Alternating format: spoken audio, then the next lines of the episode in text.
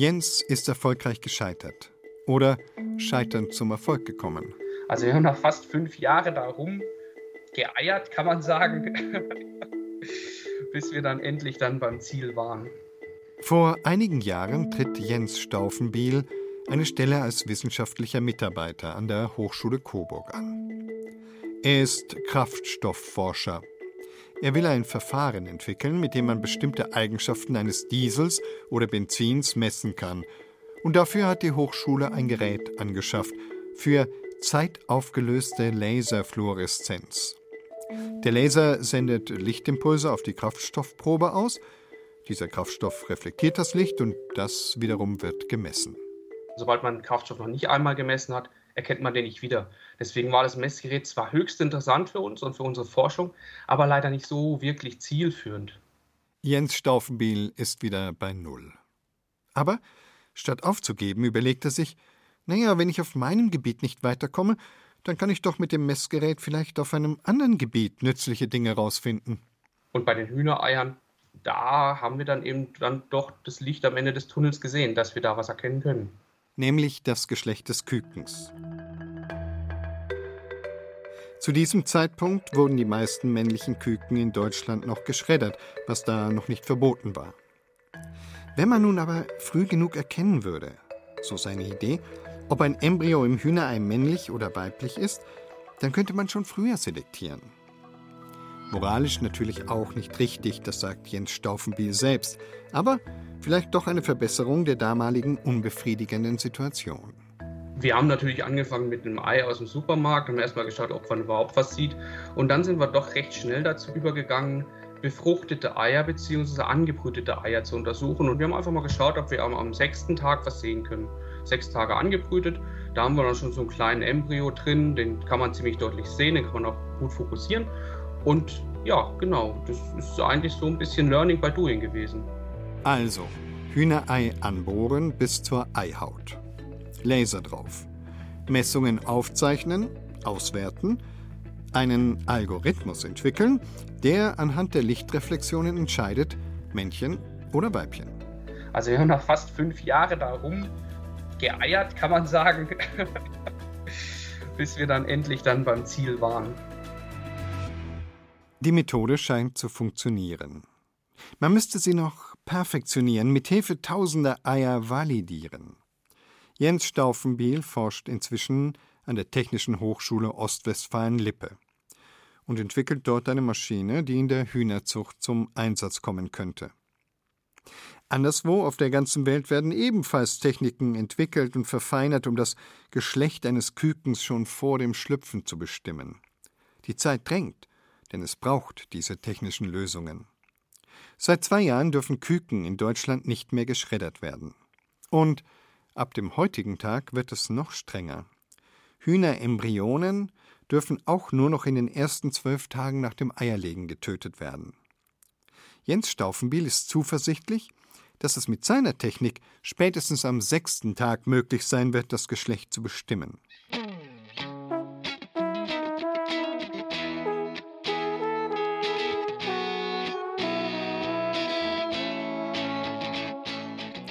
Man kann schon sagen, dafür, dass er mit seinem ursprünglichen Forschungsvorhaben zurück auf Null gefallen ist, ging es danach ziemlich schnell auf 100.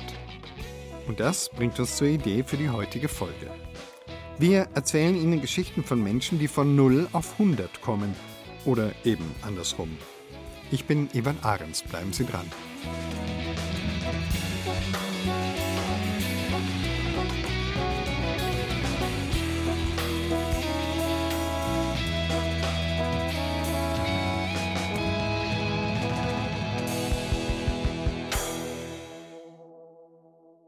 Erster Tag des neuen Jahres in unserem Feiertagsfeuilleton in der Zeit für Bayern hier auf Bayern 2.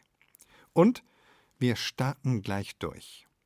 Von 0 auf 100 ist unser Thema und es geht um Menschen, die manchmal ganz unten waren und dann doch bis ganz nach oben kamen. So wie der Sprinter Armin Hari. Sie haben den Namen noch nie gehört? Ja, so ist das manchmal mit dem Ruhm. Keiner kennt ihn mehr, den schnellsten deutschen Läufer, den einzigen, der die 100 Meter jemals in 10-0 gelaufen ist. Aber eben in den 1960er Jahren, da gab es noch kein Instagram. Unser Autor Matthias Kröner denkt, dass Armin Harry heute ein Weltstar wäre. Und er hat sich überlegt, was er heute wohl denken würde. Es lesen Antje Cornelissen und Pius Maria Küppers. Manchmal brauchte er es, in den Zug zu steigen und einfach loszufahren. Wie immer erkannte ihn niemand. Weder die Zugbegleiterin, die sich leicht herabbeugte, als wäre er schwerhörig, noch der Mann vom Service, der ihm einen Kaffee über die kleine Zugküchentheke reichte. Er nippte daran und sah aus dem Fenster, während die Landschaft an ihm vorbeiraste. Wenn er nachts nicht schlafen konnte, dachte er immer wieder darüber nach, Usain Bolt einen Brief zu schreiben. Ich war der Erste, der die 100 Meter in 10 Sekunden lief. Ob es Bolt interessieren würde? Ob er weiß, dass Rekorde auf der Tartanbahn leichter zu schaffen sind? Man pfeilt und man fliegt während ich die Aschenbahn fast zum Feind hatte. Zum Glück, dachte er und erkannte spät, dass er bereits durch Franken fuhr. Zum Glück hatte ich die Schuhe der Dassler-Brüder. Mit Adidas lief ich Weltrekord. Mit Puma holte ich das olympische Gold. Er schüttelte den Kopf, weil das alles schon so lange her war. Der Zug hielt, Menschen stiegen ein und aus, Sie entschuldigten sich, wenn sie sein Bein mit dem Koffer streiften. Koffer? dachte er und lachte in sich hinein. Damals in den ausklingenden 50er Jahren hätte ich einen internationalen Kofferhandel aufmachen können. Wir bekamen Koffer für unsere Siege, Pokale und Koffer. Auch so eine Sache, die Usain Bolt wissen muss. Profis waren noch nicht erfunden, zumindest in Deutschland nicht. Als Sportler war man ein Amateur, basta. Die Funktionäre blieben die großen Macker.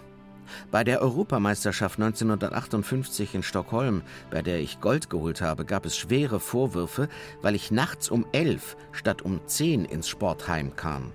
In Wirklichkeit waren sie neidisch. Darauf, dass ich eine Freundin hatte. Eine Schwedin. Eine schwarzhaarige Frau setzte sich ihm gegenüber. Sie zog ihr Handy hervor und wischte. Was hätte ich zehn Jahre später oder zwanzig oder heute bewegen können? Meine Rennen würden durchs Netz fliegen, durch die sozialen Medien. Ein Star durfte man nur in Amerika sein. Cassius Clay fiel ihm ein. Der stellte sich hin und sagte, es ist schwer, bescheiden zu sein, wenn man so großartig ist wie ich. Meine Güte, wir wagten es nicht einmal so zu denken. Er sah auf die Armbanduhr. Es war gut, unterwegs zu sein. Es war gut, die Gedanken ziehen zu lassen. In Friedrichshafen knackte ich die Rekordmarke zum ersten Mal. Das war ebenfalls 58. Ich war ausgelassen und aus dem Häuschen. Die Schiedsrichter glaubten den Stoppuhren nicht. Die Bahn musste neu vermessen werden. Sie fanden heraus, dass meine Bahn, meine Laufbahn, einen Zentimeter zu viel Gefälle hatte. Tatsache, das hatte sie. Und ich hatte schlaflose Nächte, weil sie den Rekord nicht anerkannten. Den Weltrekord, hinter dem ich her war. Der Zug holperte, bremste, bremste schärfer. Es drückte ihn gegen den kleinen Tisch. Das zweite Mal versuchte ich es zwei Jahre später in Zürich. Die Funktionäre wollten nicht, dass ich startete. Ich solle mich schonen für Olympia.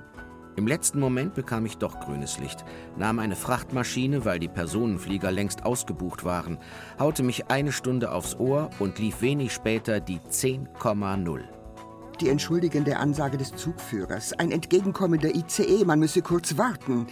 Wir setzen bald unsere Reise fort. Diesmal stoppten drei Zeitabnehmer die zehn Sekunden. Einer sogar 9,8. Das musste ein Fehlstart sein. Das durfte, das konnte nicht sein. Ich pochte aufs Regelwerk. Man gewährte mir großzügig eine Wiederholung. Sie standen immer noch. Der entgegenkommende Zug ließ sich Zeit. Ich weiß noch, wie ich meinen selbstgebauten Startblock auf die Aschenbahn nagelte.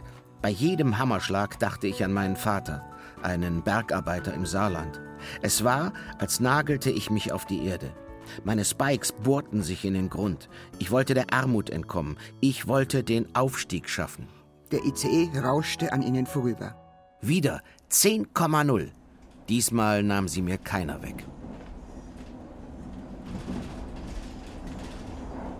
Der Zug fuhr an, ruckelte, holperte, als würden Steine auf den Schienen liegen. Auch zwischen mir und dem Verband holperte es. Einmal sprach ich es offen aus. Nicht die Athleten sind für die Funktionäre da, sondern die Funktionäre für die Athleten. Dieses Interview haben sie mir nie verziehen.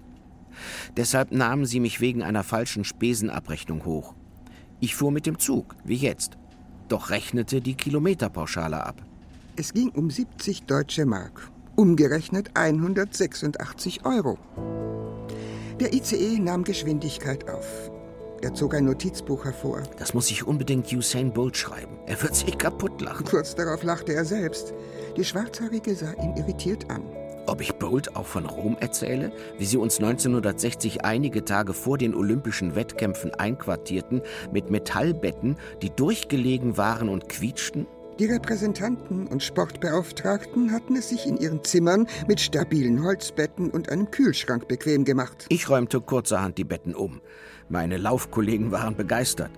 Dann holte ich zweimal Gold, im Einzel und in der Staffel.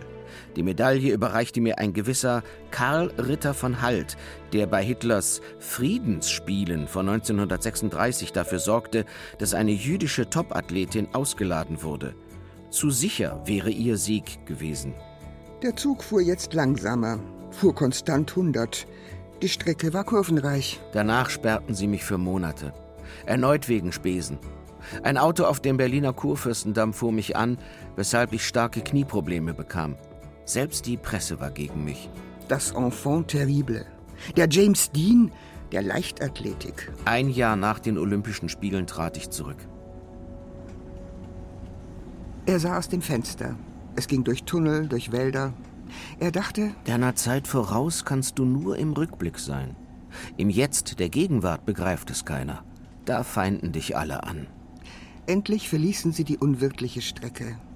Er spähte mehrere Minuten lang über Felder. Es war gut, in den Horizont zu blicken. Die Schwarzhaarige machte sich bereit für den Ausstieg. Er dachte an seinen Brief. Immer wieder hatte er ihn vor sich hergeschoben. Jetzt griff er nach einem Stift, schlug das Notizbuch auf und fing an.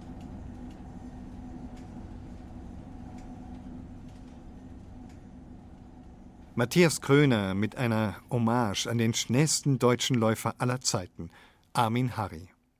Von 0 auf 100?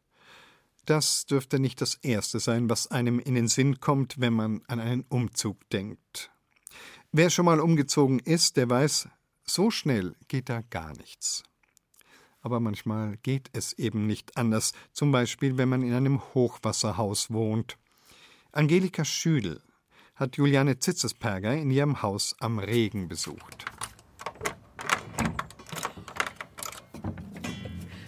Komm rein. Über 400 Jahre hat es schon auf dem Buckel, ihr Hexenhaus, wie es Fotografin Juliane Zitzelsberger gerne liebevoll nennt. Nur 40 Meter ist das leuchtend moosgrün gestrichene Oberpfälzer Bauernhaus vom Flussregen entfernt und drum seit Jahrhunderten bereits ein Hochwasserhaus. Ja, ich kam an einen Punkt in meinem Leben, wo ich plötzlich Lust hatte, sesshaft zu werden und habe mich im Internet umgeschaut und habe dieses Haus entdeckt und mir ein Dreivierteljahr lang mit vielen Freunden und meinen Eltern zusammen überlegt, ob ich das machen soll, weil das ja ein Hochwasserhaus ist. Das war bekannt.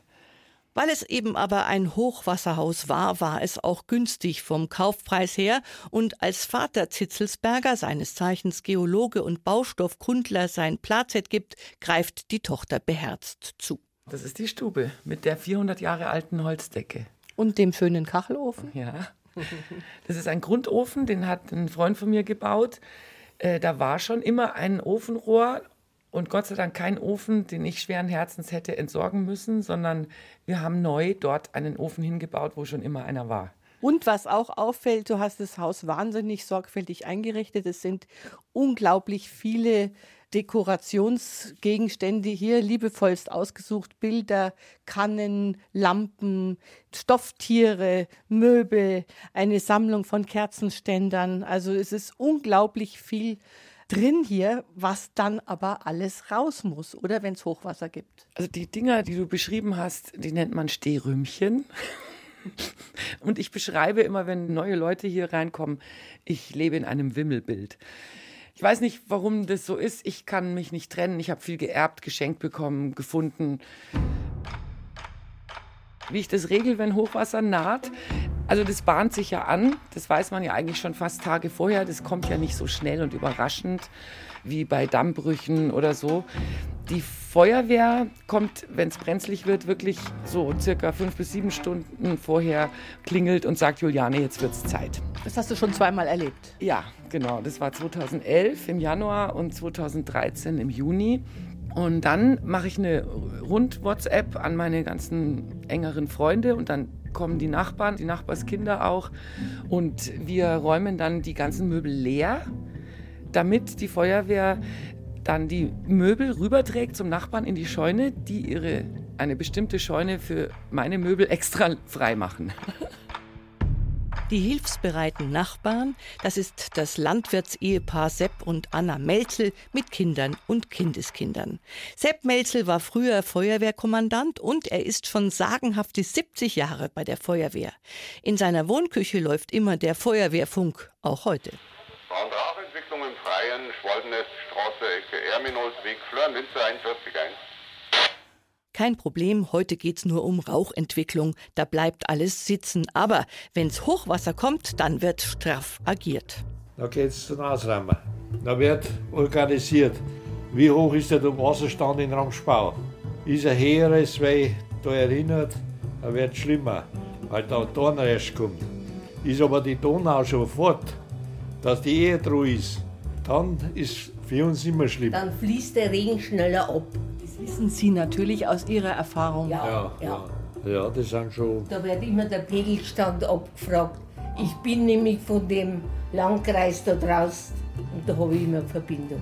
Ja, und geht es Ihnen nicht langsam auf die Nerven, dass immer wieder alles raus muss? Sie müssen ja alles rausräumen, auch bei Ihnen da herin. Nein, wir, bei uns nicht. Ja, das letzte Mal schon.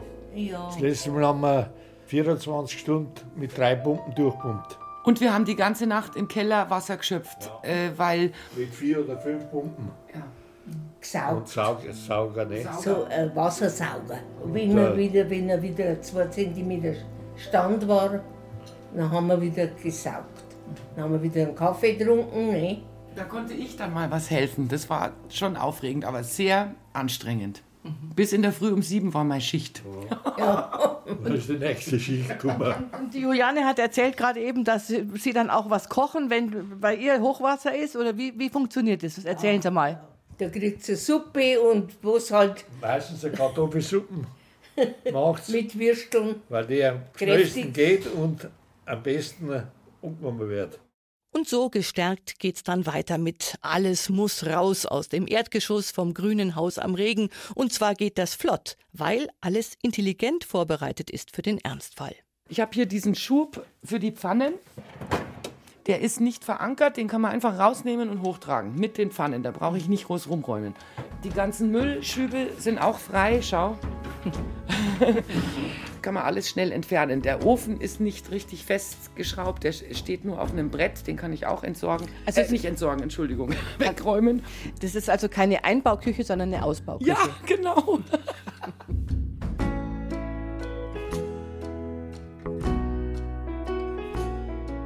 Lustig geht's zu im alten, aber höchst lebendigen Haus am Regen, auch wenn Hochwasser ist. Juliane Zitzelsberger schämt sich fast dafür. Ja, ich glaube, die haben Spaß mit mir, weil ich einfach nicht verzweifle und mit strahlendem Gesicht alles mache, was die sagen und das gut vorbereite und äh, das funktioniert.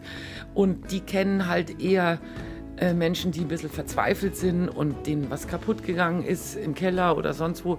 Das ist eigentlich ein Hochwasserhaus, was das schon immer kannte, bei 442 oder 52 Jahre alt das ist man hier gewohnt und ich habe mich auch arrangiert und das finden die einfach toll, dass da jemand in guter Laune dabei ist, obwohl gerade alles nass wird.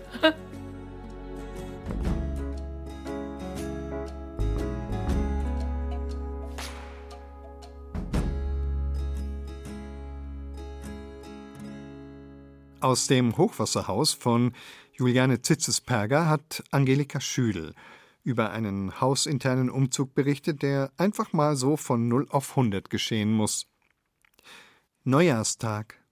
In diesem Feiertagsfeuilleton in der Zeit für Bayern hier auf Bayern 2 erzählen wir Geschichten von Menschen, die es von 0 auf 100 schaffen. Oder manchmal eben auch auf Null zurückfallen. Unsere Autorin Barbara Bogen wundert sich dabei über die großen Schwankungen, die menschliche Gefühle so haben können. 100, 0, 100. Der menschliche Emotionstacho, der kann was. Und davon erzählt die folgende Geschichte aus Barbaras Bekanntenkreis. Nein, nein, nein. Nein, dies soll keine traurige Geschichte werden. Auch wenn sie sich kurz so anfühlen mag, als wäre sie es oder könnte dazu werden. Es soll auch keine Erzählung werden, in der es um so etwas wie Moral ginge oder jemand über einen anderen und sein Verhalten zu Gericht säße. Eher vielleicht, so wohl müsste man das am besten formulieren, könnte hier an dieser Stelle eine Art der Verwunderung zum Ausdruck kommen, ein tiefes Erstaunen darüber, wie überraschend Menschen sind und wie sie sich wandeln können, von einem Zustand tiefster Verzweiflung, der emotional etwa bei Null verortet ist, und der sich urplötzlich hochschwingt zu Befindlichkeiten scheinbar vollkommenen Glücks, also schon etwa bei 100 und auch wieder zurück. Ich möchte nicht anmaßend sein. Eigentlich möchte ich nur einem bizarren Phänomen nachgehen und es skizzieren. Doch, ach, beginnen wir einfach. Im Prinzip begann die Geschichte von Jörg und Christa bereits vor rund 20 Jahren. Alle lebten wir damals in einer norddeutschen Großstadt und verkehrten in einem Haushalt, der sich als offenes Haus begriff. Die Gastgeberin, eine nicht mehr ganz junge, aber immer noch exorbitante ungarische Schönheit mit langen braunen Haaren und vorzugsweise langen, höchst extravaganten Kleidern, hieß Amanda. In ihrer scheinbar unüberschaubar großen und mit wertvollen uralten Möbelstücken eingerichteten, beinahe theatral wirkenden Wohnung im ersten Stock einer denkmalgeschützten Villa gaben sich Generalmusikdirektoren und Maler schon zum Frühstück die Klinke in die Hand. In diesem großzügigen, schönen Ambiente also verkehrte eines Tages auch Christa. Christa war etwa Mitte 40 und passte eigentlich nicht wirklich hierher. Sie schien scheu, introvertiert, nahezu schüchtern, irgendwie immer ein wenig verschreckt, drückte sie sich gern im dunkelsten Raum des Anwesens tief in die weichen, reich bestickten Kissen eines der zahlreichen Sofas, die den Wohnraum bespielten. So, als könne sie dort Trost oder Schutz finden vor dem Leben. Dass sie Psychoanalytikerin war, hätte man ihr fast kaum zugetraut. Doch eines Tages schickte sich eine Veränderung an, als wir neuerlich Amandas so großherziges Haus betraten, saß dort jemand überraschenderweise neben Christa, die plötzlich unerwartet leuchtete. Es war ein eher blass zu nennender, eher unscheinbarer, schmaler Mann ihres Alters, mit bleichblonden Haaren und einem etwas qualligen, aufgedunsenen, ein wenig froschartigen Gesicht. Es wäre unfair gewesen, ihn attraktiv zu nennen. Ich kann mich nicht erinnern, ob die beiden sich in einem angeregten Gespräch befanden, als wir sie zum ersten Mal sahen. Nur, dass beide strahlten, glücklich, ungewöhnlich strahlten, war von Anfang an erkennbar. Etwas, das beide auf unerklärliche Weise verband, schien sie einvernehmlich zu durchdringen. Wie sie da saßen, so nah beieinander, fast, als wollten sie zu einem Wesen verschmelzen. Wir erfuhren, dass es sich bei dem Mann um einen gewissen Jörg handelte, der in der Stadt als nicht allzu erfolgreicher Fotograf versuchte, sein Leben zu meistern. Von da an wichen die beiden nicht mehr voneinander. Sie waren unzertrennlich. Wir freuten uns für sie. Unverhofft, so schien es, hatten sich zwei Menschen auf Anhieb gefunden, ohne dass man hätte sagen können, was sie eigentlich zueinander führte. Ohne dass dies einer nennenswerten Antwort bedurft hätte, schienen sie im Begriff, gerade etwas Großes und Großartiges miteinander zu erleben, etwas, bei dem man versucht war, es vielleicht, ohne allzu peinlich zu wirken, eine große Liebe zu nennen. Eine Magie, ein unerklärliches Gefühl, das selten geworden war, vor allem in eher flüchtigen Zeiten. Tatsächlich heirateten die beiden kurz darauf. Jörg zog in Christas dezente, diskret elegante Wohnung und gemeinsam lebten und verbrachten sie die Jahre mit ihren wechselnden, braven schwarzen Labradorhunden, die sie immer wieder Benny nannten. Jörg kümmerte sich liebevoll um alles und schien Christa zu bewundern, förmlich anzubeten, zu vergöttern. Genauso ging es ihr mit ihm. Niemals fiel ein böses Wort. So vergingen die Jahre, Jahrzehnte. Und es änderte sich nichts. Als ich jedoch vor einem Jahr den Kontakt mit den beiden wieder suchte, fand ich einen veränderten Jörg vor. Er erklärte, seine geliebte Christa, die schöne, kluge Christa, habe plötzlich einen überraschenden Schub ihrer lange schon bestehenden Autoimmunerkrankung erlitten, von der ich nichts gewusst hatte. Sie sei binnen weniger Wochen im Krankenhaus verstorben. Jörg war am Boden zerstört. Er weinte am Telefon. Sein Schluchzen, seine Verzweiflung drangen ins Herz. Der gesamte Freundeskreis machte sich Sorgen, Jörg könne sich etwas antun. Er erklärte nicht zu wissen, wie er ohne sie weiterleben solle. Es war furchtbar, eine Tragödie. Wir überlegten, wie wir ihn stützen, unterstützen könnten, was auf die Entfernung nicht ganz einfach war, denn wir alle lebten längst weit verzweigt in verschiedenen Städten und Ländern.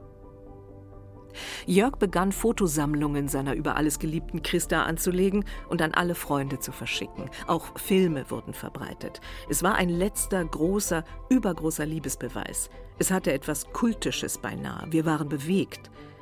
Zur aufwendigen Seebestattung wurden Hunderte von Menschen eingeladen. Wir tuckerten hinaus auf die Nordsee und Christa verschwand für immer in den grauen Wellen des Meeres. Der aktuelle Benny bellte, Jörg war ein gebrochener Mensch. Er war existenziell bei Null. Als ich ihn jedoch nur knapp zwei Monate später kontaktierte, um besorgt nach seinem Befinden zu fragen, erlebte ich neuerlich einen völlig anderen, nun abermals verwandelten Jörg. Erstaunlicherweise war Jörg so kurz nach Christas plötzlichem Tod wieder in Hochstimmung. Er berichtete, Kurze Zeit zuvor sei Anita in sein Leben getreten, die schöne Anita aus Australien. Man wolle zusammen alt werden. Sehr bald wolle man zusammenziehen. Was hieß, die schöne Anita würde in eben das Haus ziehen, in dem er 20 Jahre mit der schönen Christa gelebt hatte. Ich war perplex. Nein, ich gebe zu, ich war sprachlos. Nun, nennen wir es geschockt. In regelmäßigen Abständen erhielt ich nun Bilder und Fotos der schönen Anita. Die Fotos zeigten beide glücklich auf Reisen, bei Kreuzfahrten, immer noch dabei der jeweils treue Benny.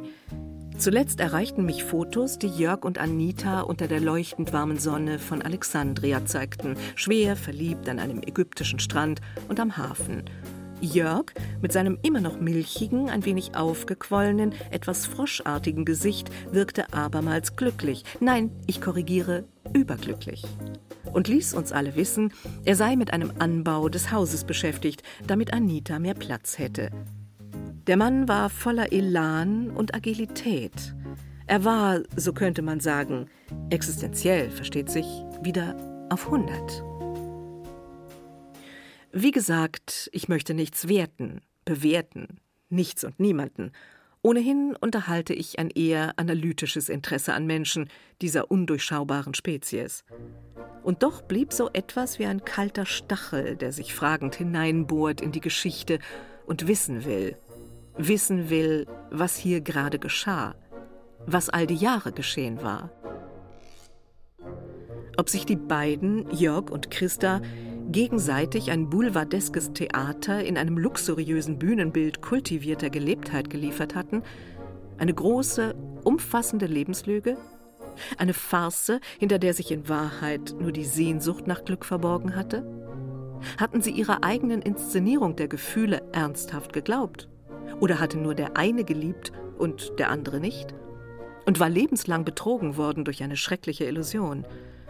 Und wie viele Menschen lebten überhaupt so oder ähnlich? Wir werden es nicht erfahren. Niemand kann je erfahren, was wirklich in Menschen vorgeht. Und vielleicht ist es auch besser so, weil die Erkenntnis zu erschreckend sein könnte. Und also lassen wir es dabei.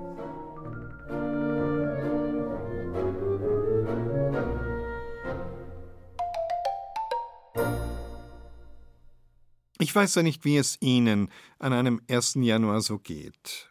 Lang wird der Abend davor ja auf jeden Fall geworden sein, aber es ist zu hoffen, dass Sie sich dann nicht in einem ähnlich desolaten Zustand wie der Held in dieser Geschichte von Elmar Tannert befinden. Damit der von 0 auf 100 käme, müsste er es nämlich erst einmal bis Null schaffen, Null Promille. Es liest Florian Walter. Das neue Jahr war ziemlich genau zehn Stunden alt und hatte sich in der Silvesternacht eine dicke Schneedecke übergezogen, die im Sonnenlicht glänzte. Still und friedlich lag es in der Welt, das neue Jahr, wie ein selig schlummernder Säugling, dem die Untaten, die er als Halbwüchsiger begehen wird, noch nicht anzumerken sind. Klassenkameraden tyrannisieren oder Mopeds klauen zum Beispiel.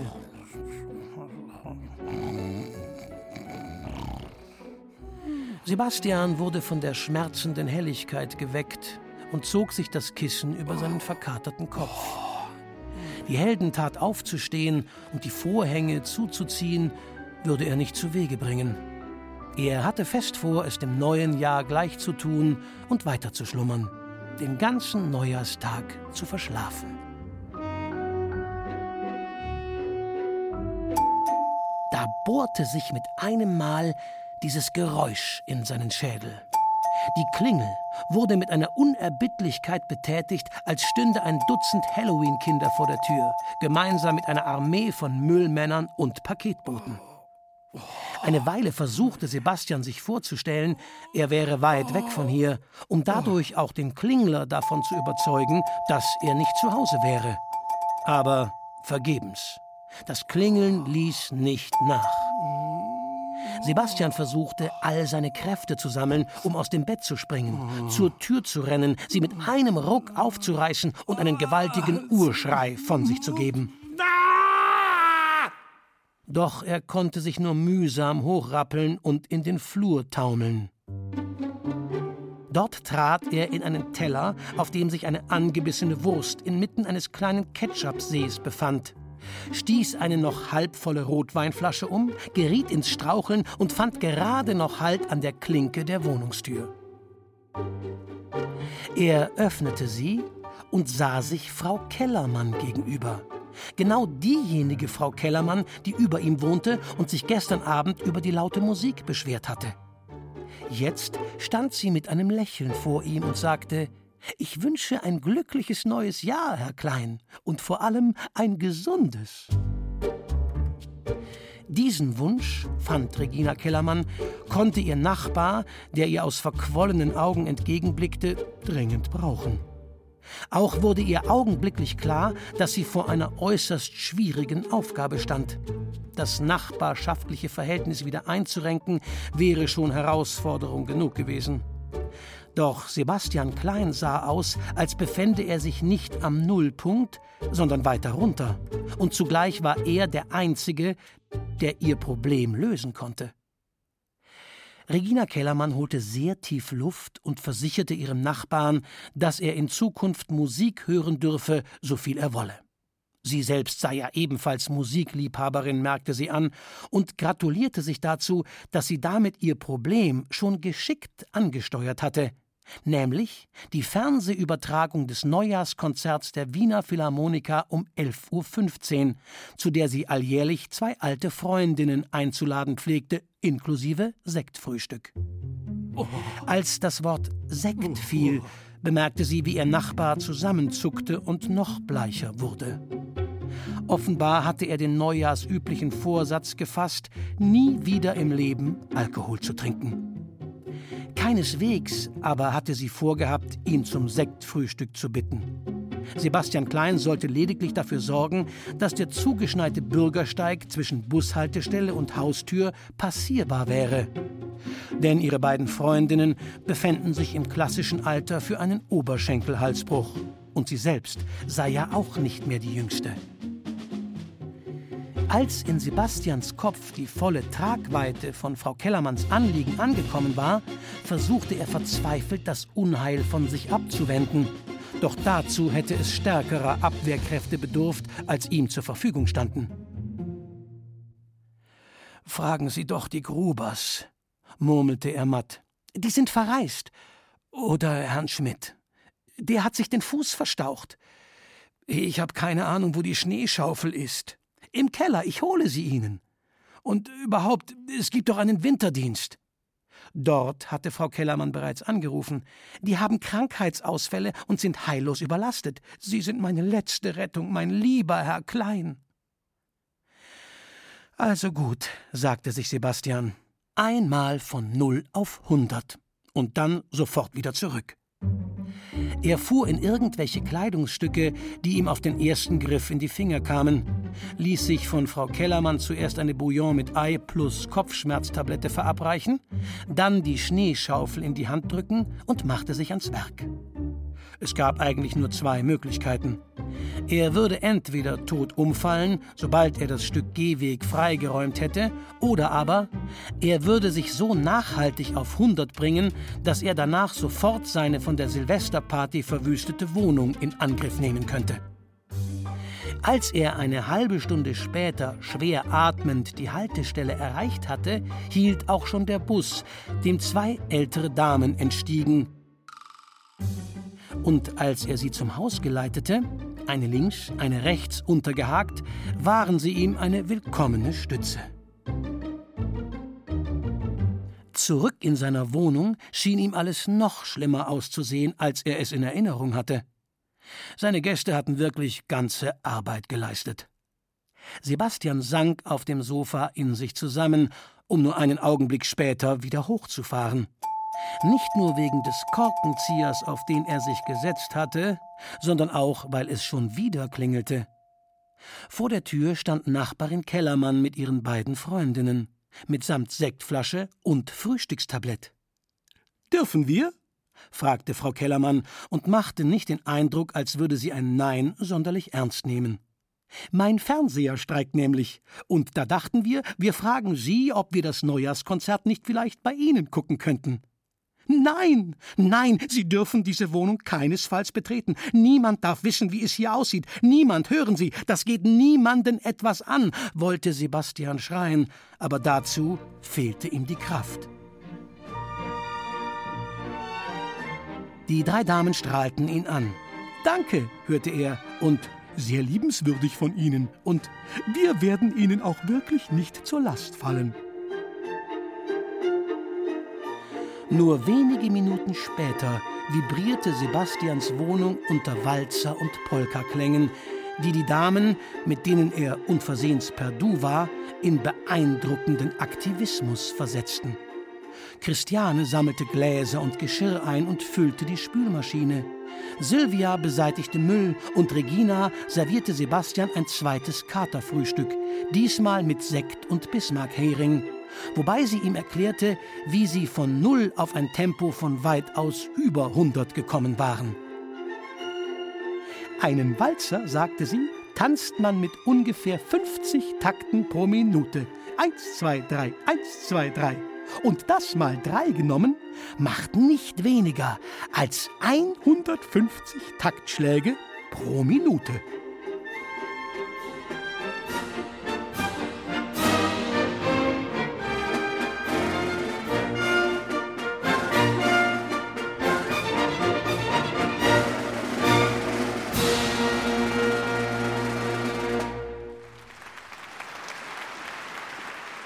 Und jetzt fahren wir allmählich wieder auf Null zurück. Wieder mal stehen wir am Anfang eines neuen Jahres, in dem hoffentlich alles geht und Sie so durchstarten können wie manche der Menschen, von denen wir Ihnen in dieser Folge erzählt haben. Mein Name ist Ewald Ahrens und ich wünsche Ihnen ein sehr gutes und frohes neues Jahr.